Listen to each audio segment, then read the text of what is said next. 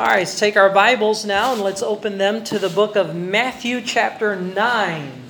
So Matthew chapter nine, so pinag-aaralan natin ang book of Matthew. At um, nakita natin yung tema, the theme of Matthew is Jesus is the King. He is the Messiah. So binuksan ni Matthew yung kanyang book, pinapakita niya yung birth ng King, yung lineage ng King, kung paano fino-fulfill niya yung Old Testament. And sa chapter two, binisitahan siya ng mga uh, kingmakers, wise men ang tawag natin doon. Uh, at hinirang siya bilang hari. Nagulat si Herod, of course. Kala ni Herod siya ang inatasang hari ng Roma para maghari sa mga Hudyo. Pero yung pala, ang Diyos ay nagsugo ng kanyang anak na magiging hari ng buong bayang Israel at ng buong sang, sang, sanlibutan. And in chapter three, John the Baptist was preaching and baptized Jesus Christ. In chapter four, uh, Satan tempted Jesus and failed. And Jesus uh, accomplished something great that Adam failed at, showing uh, the whole world that he is morally the Messiah. And then, of course, uh, chapter uh, three, nabaptize, nabaptize si Jesus. Pina, ang voice ng, ni, ni God the Father, ang nagsabi na siya ang kanyang anak. Again, a proof, evidence that he is the king. And then Matthew five, six, and seven, he is teaching. So Jesus preached and teach. And then Matthew chapter eight, he healed. And so there's your preaching, your teaching, and your healing. And at the same time, I believe he's also a church planting. So tandaan natin, si Matthew, hindi, hindi ito chronological. Yung unang bahagi ng Matthew from chapter one to sixteen, uh, it is not chronological. Ibig sabihin, kung kung tutuusin sa Matthew chapter three, let me see here, yung mga naganap sa Matthew chapter three ay may mga may mga mababa, mababasa natin from the time of his baptism, the book of John, John chapters one and two that occurred between chapter three and chapter four of Matthew. So it is not, Matthew did not write a chronology up until chapter sixteen. When we get to chapter sixteen to, to the last chapter, uh, twenty-eight, that will be a chronological uh, arrangement of the life of Christ. But right now, Matthew is just taking the topic of Jesus as king, and he's showing us different highlights of Jesus as the king. So now, uh, when we get to chapter nine, uh, Jesus heals and shows us that he has power over sin.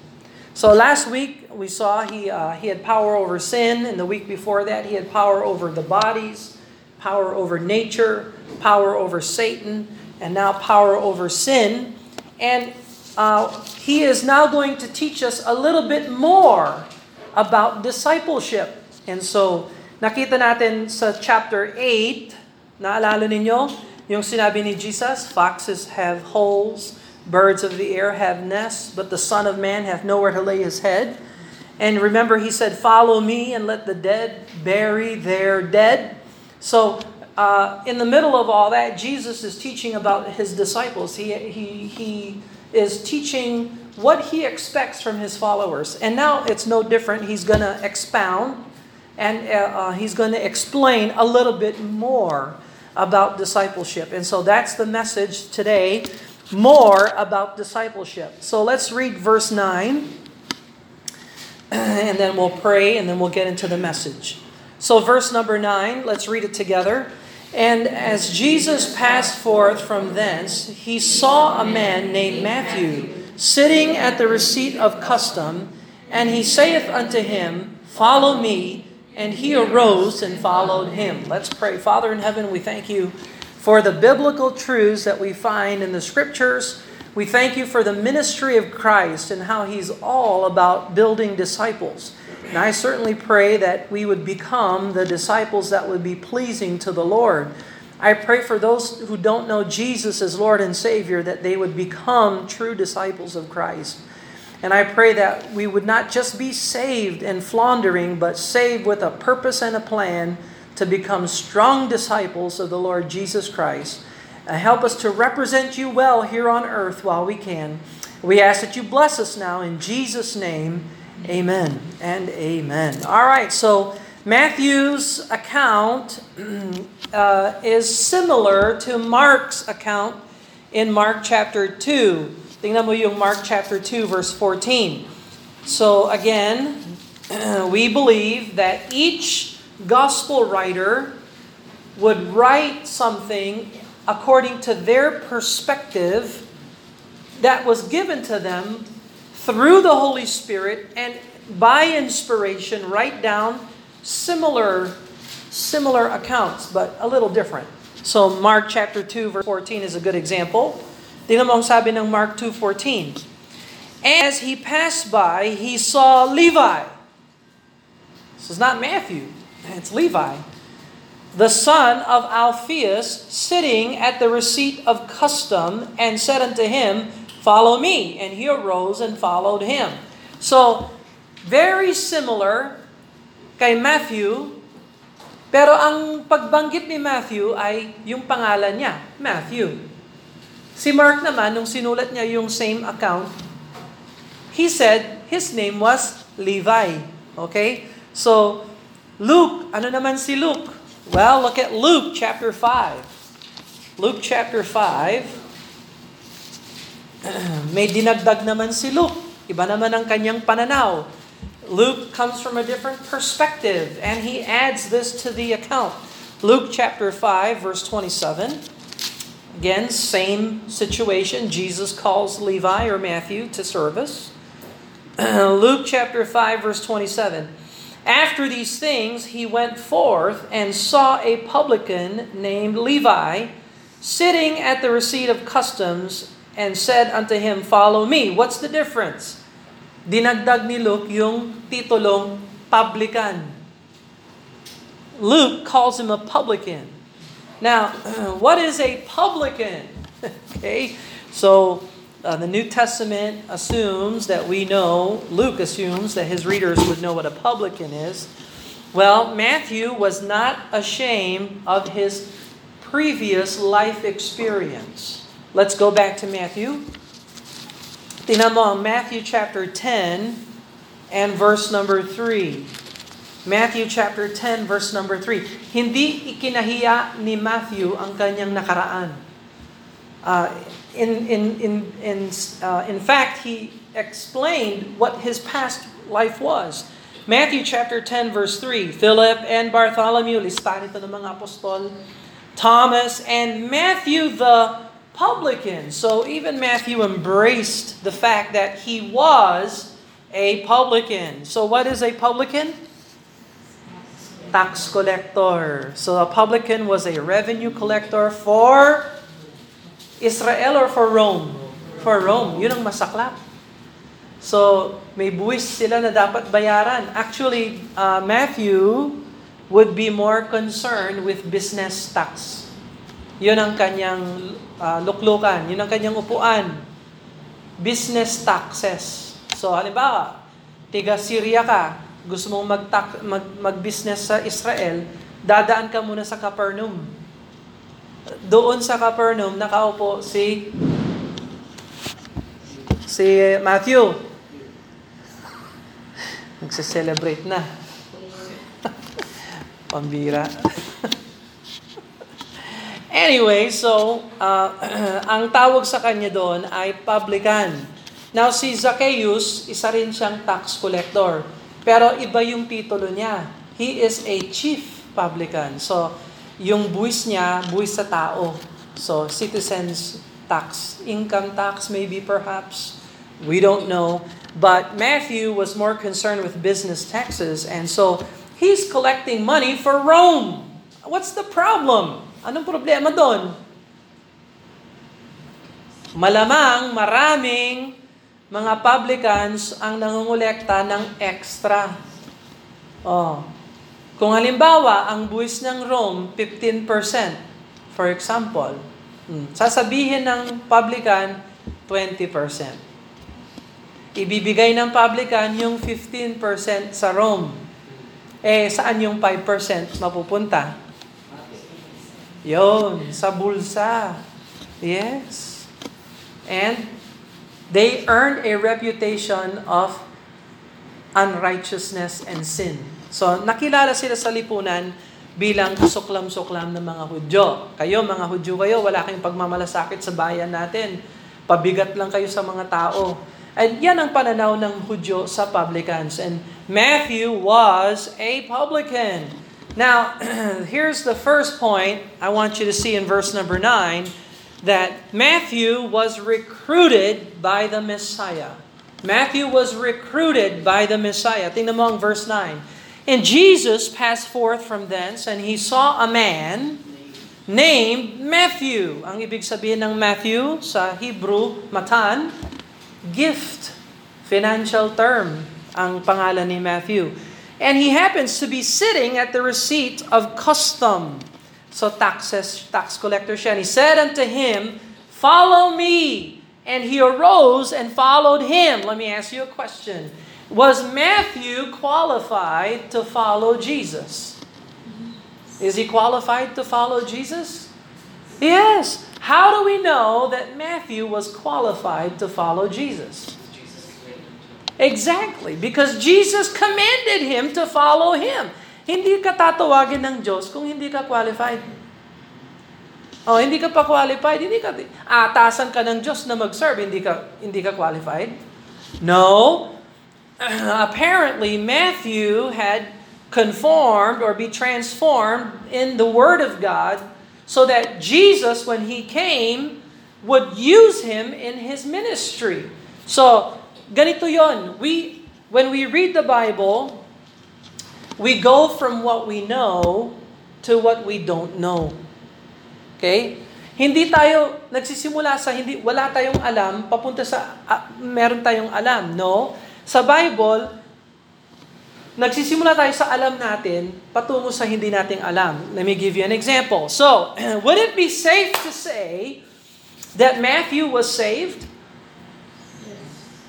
Okay? So, would Jesus call him to work for him if he wasn't saved? No, most likely, most likely, saved siya. Most likely, I say that kasi meron namang isa na tinawag niya na hindi talaga saved. Sino yon? Si Judas. Okay, so is it possible sa church na merong saved members at unsaved members? Yes. Yes, that's possible. Unfortunately, that is possible. Now, kung matino yung nagtuturo ng salita ng Diyos, may high percentage na sigurado na try, we try our best na lahat ng magiging members natin ay highly saved, hopefully. Now, sinong makakasabi talaga whether you are saved or not? Sino nakakaalam nun? Yes, yourself. Ikaw ang nakakaalam kung saved ka o hindi. Ako, so nakikita ko, I can say, okay, maybe you are saved. Maybe you are not saved. I cannot tell you one hundred percent. That is you and God. That is between you and the Lord. Now, uh, Jesus saw Matthew. Matthew apparently is saved. So we know, what we know is most likely Matthew is saved. Okay? So how did Matthew get saved? Who was preaching and teaching so that Matthew can get saved? John the Baptist. Ano yung purpose ni John the Baptist? What was one of John the Baptist's purpose? Naalala ninyo? He is the voice in the wilderness. Prepare ye the way of the Lord. He will prepare a people for the Lord. Prine-prepare niya yung mga ingredients na gagamitin ni Kristo para sa pagtaguyod ng kanyang church. Yan ang isa sa ministry ni John the Baptist. So John the Baptist was preaching. Ano yung preaching ni John the Baptist? Repent and believe ye the gospel. Yan ang message niya. Repent ye and believe the gospel. So, that's also, by the way, the same message that Jesus preached. We saw that in the book of Matthew. John said, repent. Jesus said, repent. John said, believe. Jesus said, believe. So, it's the same idea. Now, Matthew heard, repent and believe. So, malamang na-convict si Matthew. Oo nga, makasalanang tao ako. Mali ang ginagawa ko. Nagsisisi ako. Lord, forgive me for my sin. I, I, I'm turning from sin to the Savior. Lord, save me. O, nagtiwala siya sa Panginoon. So then, uh, what's the next thing do you believe that Matthew did according to the preaching and teaching of John the Baptist? Baptize. Correct. So again, we go from what we know to what we don't know. Okay? So we don't know when Matthew was baptized, but we have an idea that he most likely was baptized. Now, yung baptism ba nakakasave? Hindi. Eh si Judas nga, nabaptize din siya eh. Kasi sumali rin si Judas. Okay? So you can see salvation is the heart. It's not water, it's not ritual, it's the heart. So Matthew got saved, Matthew got converted, Matthew got baptized, and isa sa mga testimony ni Luke, sa gospel ni Luke, hindi natin titingnan ngayon. Pero basta-basta ba nagbabaptize si John the Baptist kung sinong gustong magpabaptize? Hmm? Yan ba yung ugali ni John the Baptist katulad ng maraming mga pastor ngayon? Ah, pastor, baptize mo ako. Sige! Alright! Magkaroon tayo ng baptismal service! Tapos pag nabaptize, yay! Yung palakpakan. Woohoo! Hmm, hmm, hmm, hmm. Yan ba yung ugali ni John the Baptist? No. Naalala ninyo yung tatlong mga uri ng tao na nagsabi sa kanya, i-baptize mo kami? Isa doon yung mga sundalo. Yung mga sundalo. Anong sinabi ni John the Baptist sa mga sundalo? Huwag kayong gumamit ng karahasan. And I will baptize you. O yung mga nag- nagsubmit doon, ewan ko ano nangyari sa, sa, sa kanilang pwesto bilang sundalo. Pero nangako sila, hindi na sila gagamit ng karahasan. Isang group doon yung mga religious leaders. Mga Pharisees, sabi nila, baptize mo kami dyan. Kasi, baka sakaling ang si Kristo ang Messiah, eh di masali kami sa kingdom niya, sikat din kami doon. Sikat kami dito sa mundo, sikat kami doon. No loss. O, bayaran ka namin. O, bigyan ka namin katanyagan. I-baptize mo kami dyan. Anong sinabi ni John sa kanila? Magdusa kayo, perish! Kayong mga ahas kayo. Oh, galing ng ano, personal touch ni John. Napaka ano niya, napaka hinhin. You vipers. So John said, show me fruit, meat for repentance. Ipakita niyo sa akin kung saan kayo nagsisi sa mga ginagawa ninyo, sa mga balo, sa mga walang tatay, mga yung ugali niyo sa pera, kung paano nyo uh, gina, ginaga, uh, isi, sinasantabi ang salita ng Diyos para sa inyong mga tradisyon. Kayong mga ahas kayo, sabi ni John. Nako. So, yung pangatlong grupo, publicans. Publicans. Ano yung ginagawa ng publicans? Nangongolekta na may extra. So naalala niyo yung mga publicans na lumapit kay John the Baptist at sinabihan sila, kayo, kung mangongolekta kayo ng tama, kolekta lang ninyo yung tama, huwag niyong dagdagan. Oh, malamang kasama doon si Matthew. And so Matthew made a promise through John's ministry that he will not corrupt and defile and take extra money for taxes. He will ascertain the business tax and collect what is proper. So question, nabaptize si John, ni John the Baptist si Matthew. Oh, is he now a baptized disciple? Yes, correct. Is he now qualified to follow Jesus? Yes, he is, correct. Okay, so ganun yun.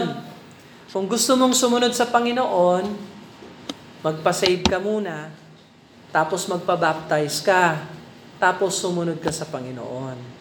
Yun yun. That's the that is the proper no, no, what we know to what we don't know. Okay? So movement of thought. Okay?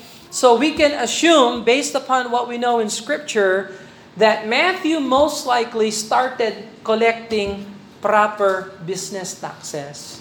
Naging masipag siya sa kanyang trabaho, hindi siya nangungurakot katulad ng mga maraming publicans. Kaya nung nakita siya ni Kristo, at masasabi rin natin, siguro sumama sa din si Matthew sa preaching ni Jesus Christ. Narinig niya ang turo ni John the Baptist. This is the Lamb of God which taketh away the sins of the world. Uh, so, he must increase, I must decrease. So yung movement ko, yung Baptist movement ko, sabi ni John the Baptist, ay paliit ng paliit. At yung Baptist movement ni Jesus, palaki ng palaki yun. And so, sabi ni Matthew, siguro kailangan lumipat na ako ng membership from John to Jesus.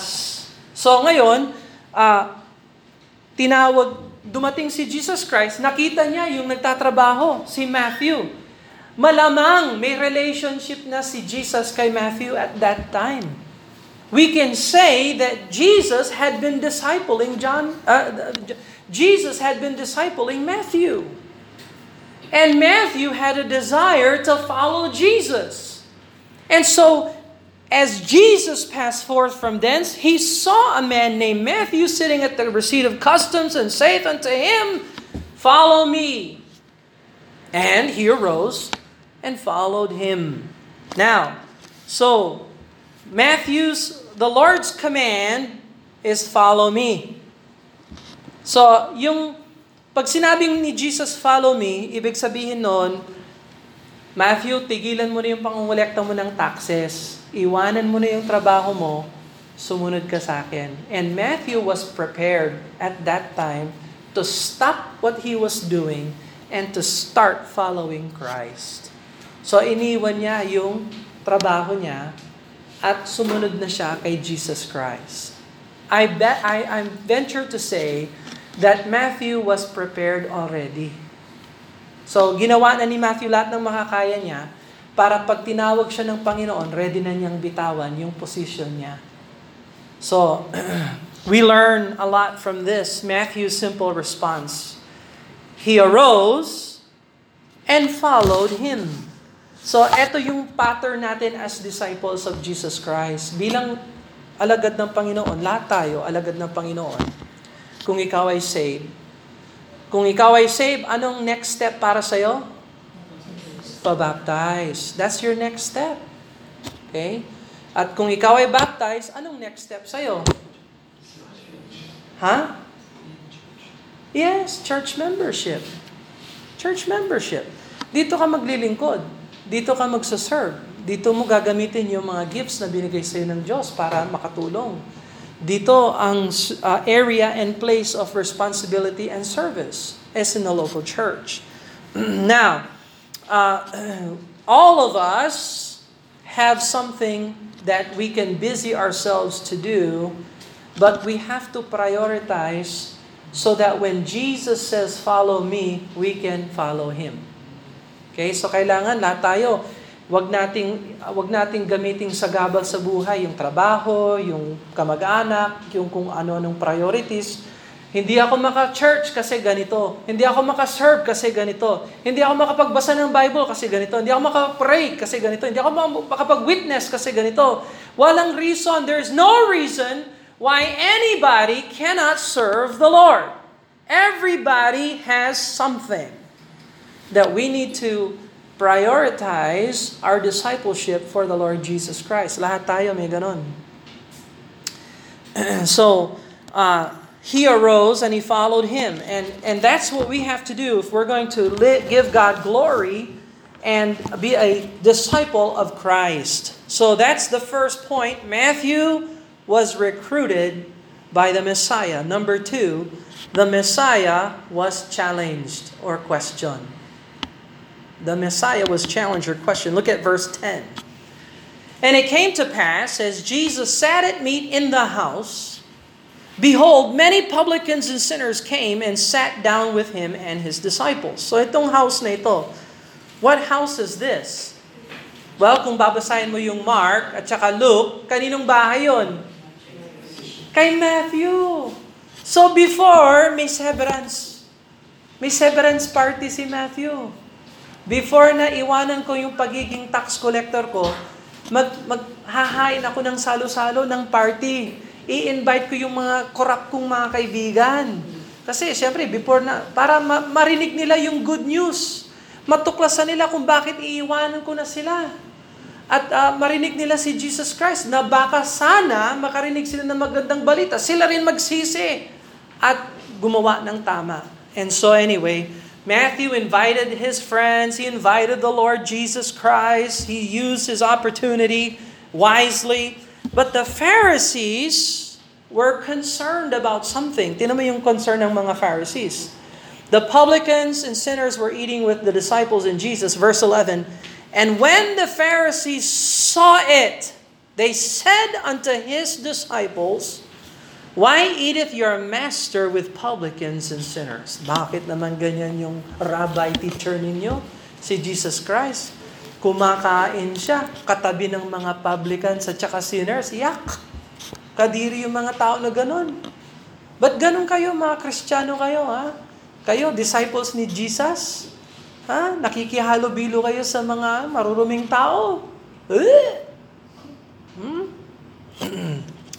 And so, uh, the Pharisees asked the Lord's problem. Sa mata ng Pharisee, ang problema ni Kristo, lack of separation. Ha? Kulang sa separation si Jesus? Kasi komportable siya kumain na katabi ng mga publicans. Ha? Mga kurakot yung mga yun eh. And sinners, mga walang galang. And so, kulang sa separation itong si Jesus. And the Lord replied with Hosea chapter six verse six. So, tingnan mo yung verse number uh, twelve. But Jesus heard that and said unto them, they that be whole need not a physician, but they that are sick. Go ye and learn what that meaneth. I will have mercy, not sacrifice. For I am not come to call the righteous but sinners to repentance. Pag-aralan nyo, mga Pharisees, ha? Kayo, mga eksperto kayo sa batas ni Moses. Hindi ba ninyo nabasa yung Hosea chapter six verse six?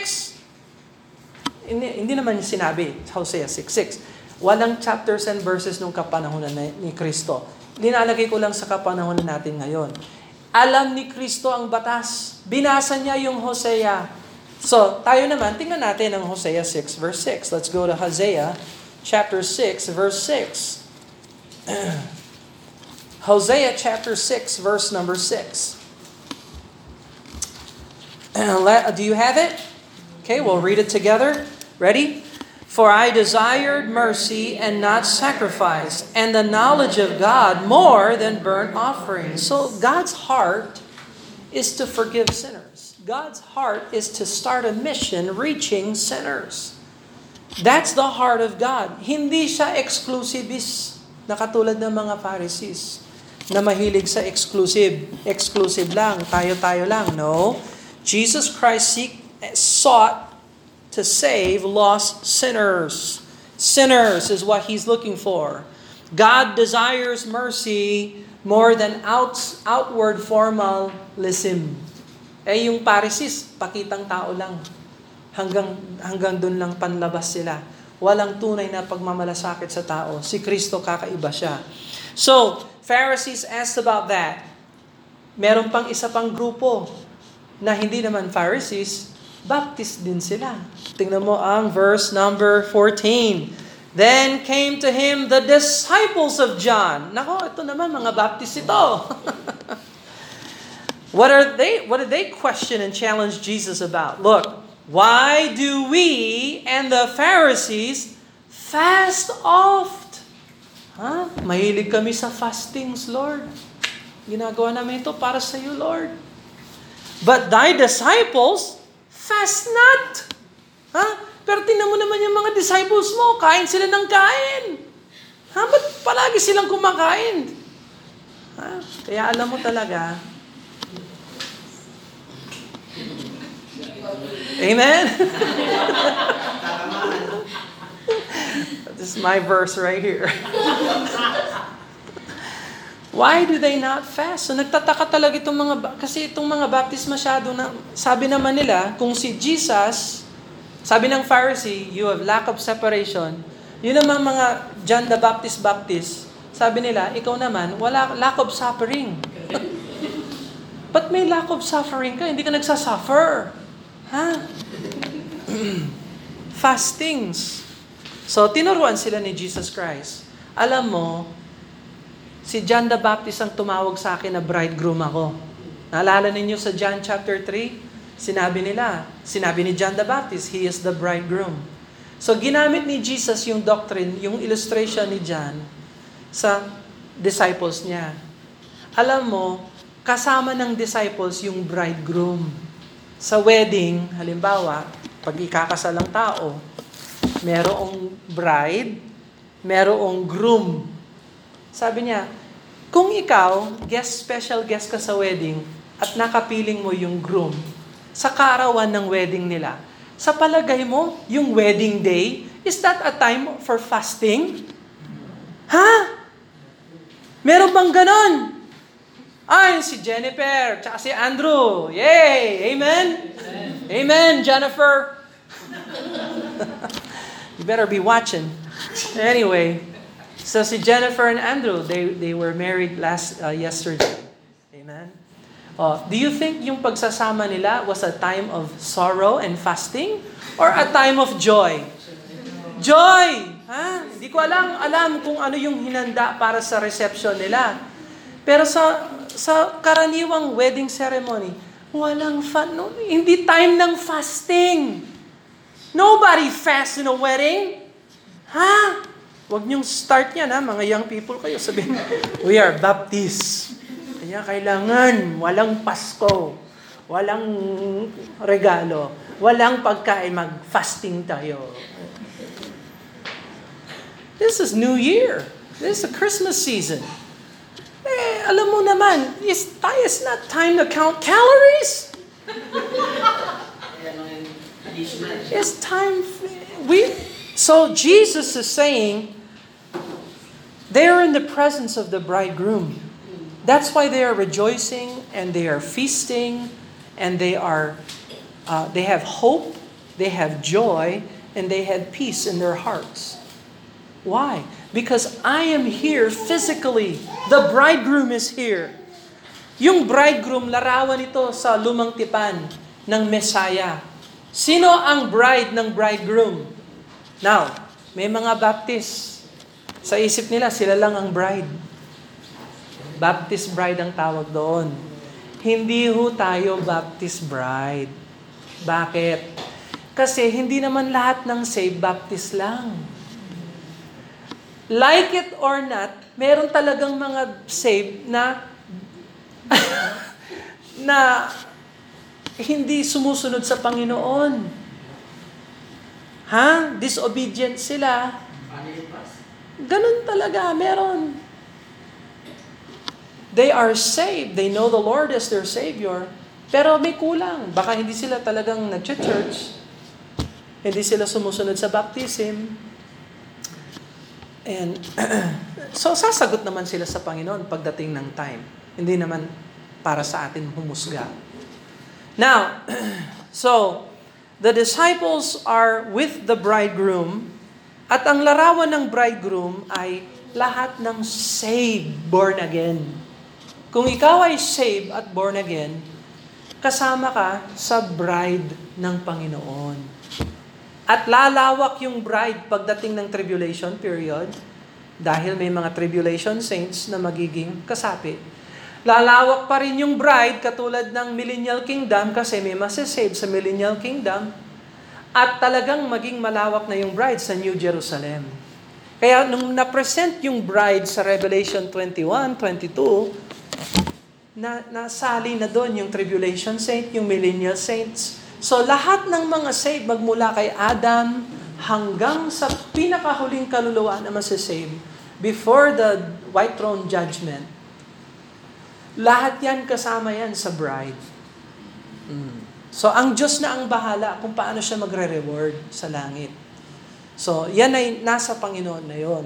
Now, may mga Baptist talaga na talagang kami lang, kami lang, kami ang nag-serve sa Panginoon. Kami lang.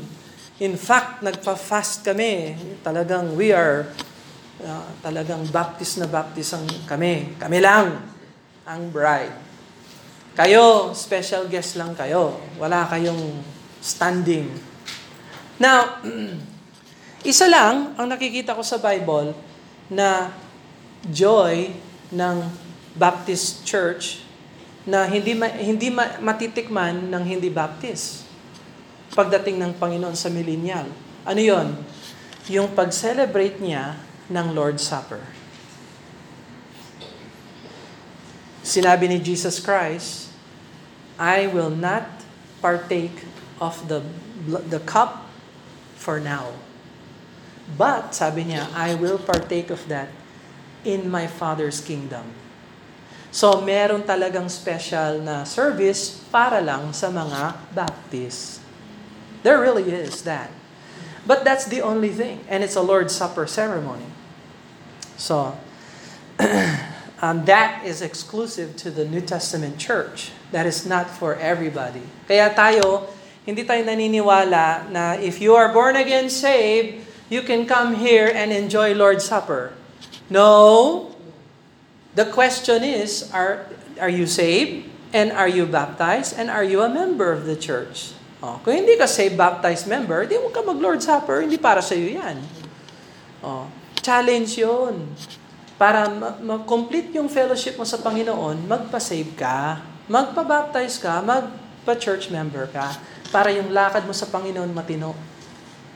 May disiplina. Aasahan ka every Sunday, nandito ka, nakikinig sa salita ng Diyos. Every Sunday lalago ka at mag-start na mag-serve ka sa Panginoon. Hindi yung nandito ka Sunday, next Sunday wala. Next Sunday morning. Ilan yung services natin? Sa isang linggo? Apat. Apat, yan ang basic ha. This is the most minimal. Sunday school, Sunday morning, Sunday afternoon, Wednesday night. Oh, yan ang pinaka-basic. Buti nga, hindi ka saved sa obedience. Amen? We're saved by the grace of God. But uh, but God expects us to be biblical and to change according to the scriptures. So, the Lord, tinuruan niya sila sa Ma- uh, Matthew chapter nine, verse number fifteen. And Jesus said unto them, Can the children of the bridegroom mourn as long as the bridegroom is with them? Eh, natural. No, the answer is no. They're not gonna mourn. But, sabi niya, the days will come when the bridegroom shall be taken from them. Nako, gusto man o hindi ng bridegroom, he will be taken from them. Whether he likes it or not, he is passive. He will be taken from them. Question, when was the bridegroom taken from the church? Kailan nangyari nung kinuha yung bridegroom? Ha? Ascension. He was not he was not willing in the ascension to leave. When was he snatched and taken away, whether he liked it or not? The crucifixion, the cross. When Jesus died on the cross, it scattered the sheep. Naalala ninyo? Kasi kinuha yung shepherd. Pinaslang siya. And by the way, how many of his disciples stayed with him? Iniwan siya ng mga disciples. Pati nga Diyos, iniwan siya. Even God forsook him. His disciples forsook him. Very few, very few. And they were women who did not forsake him. Very few. Mary and some of the women, maybe John, kasi si John, binilin sa kanya yung nanay niya. But look at that. You went from thousands of disciples to one hundred twenty pagdating ng Acts chapter one. So na-scatter when he was taken from them. Yun ang time ng pagluluksa and fasting nung pinaslang si Jesus Christ. And so well, that's what he said here. Can the children of the bridegroom chamber mourn as long as their bridegroom is with them? But the days will come when the bridegroom shall be taken from them, and then shall they fast. Doon mo makikita, doon mo maasahan. Kayong mga John the Baptist Baptist, sobra naman kayo. Habang nandito ako, okay pa, there's time to rejoice. Pero darating ang time, papatayin ako. Doon sila magmamorn, doon sila magpa-fast. No man putteth a piece of new cloth. So ngayon, magbibigay si Jesus ng dalawang halimbawa. Pinapakita niya dito sa dalawang halimbawa yung illustration ng pagiging disipulo ng Panginoon. Now, kung gusto mong maging disciple ng Panginoon, kailangan mag-adjust ka. Ikaw ang mag-a-adjust, hindi ang Panginoon. The disciple is the challenge of discipleship is you are to change, not the Savior, not the Lord. So he's going to give us two examples to illustrate the change that needs to happen. Verse sixteen.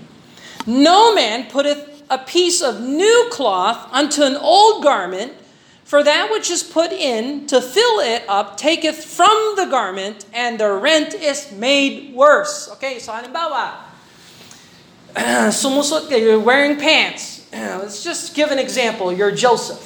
All right, just an example, Joe. And you're walking, and you got new pants on, and all of a sudden you rip your pants. All right? Rip pants. Imagine that.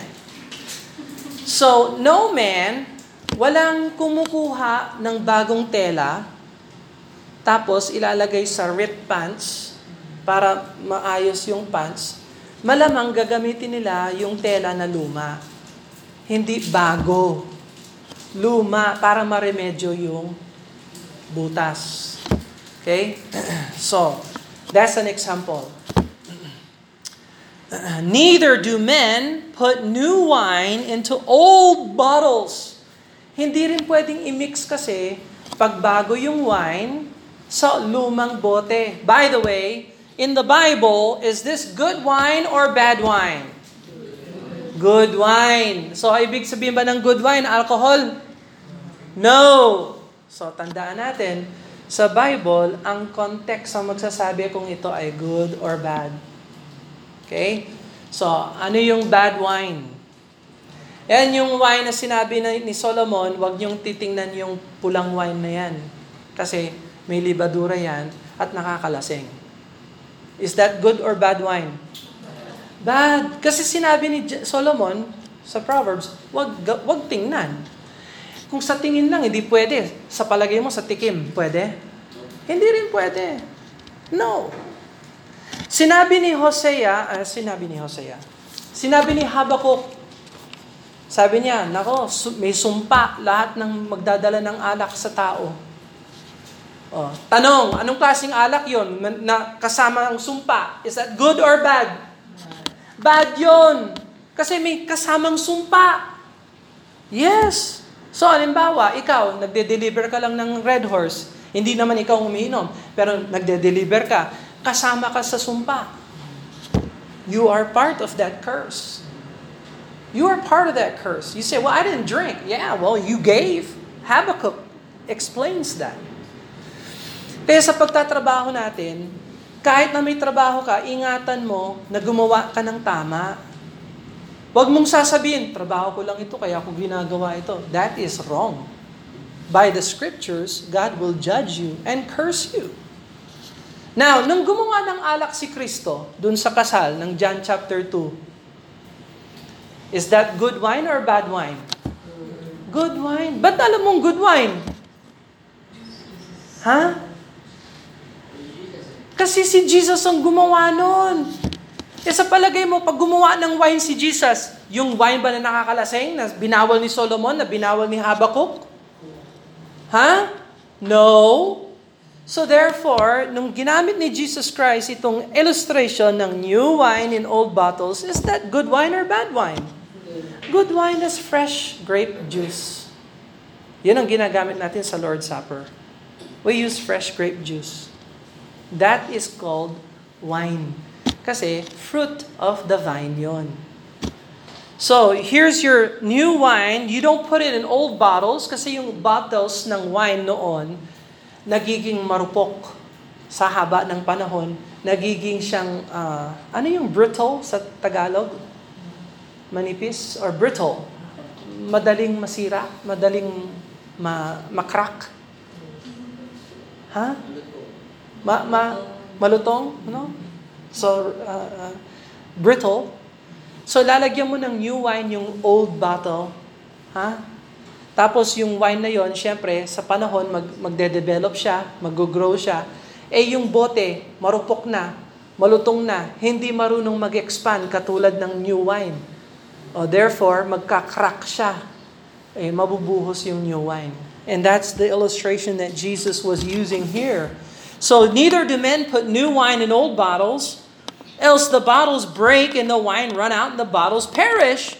But they put new wine in new bottles and both are preserved.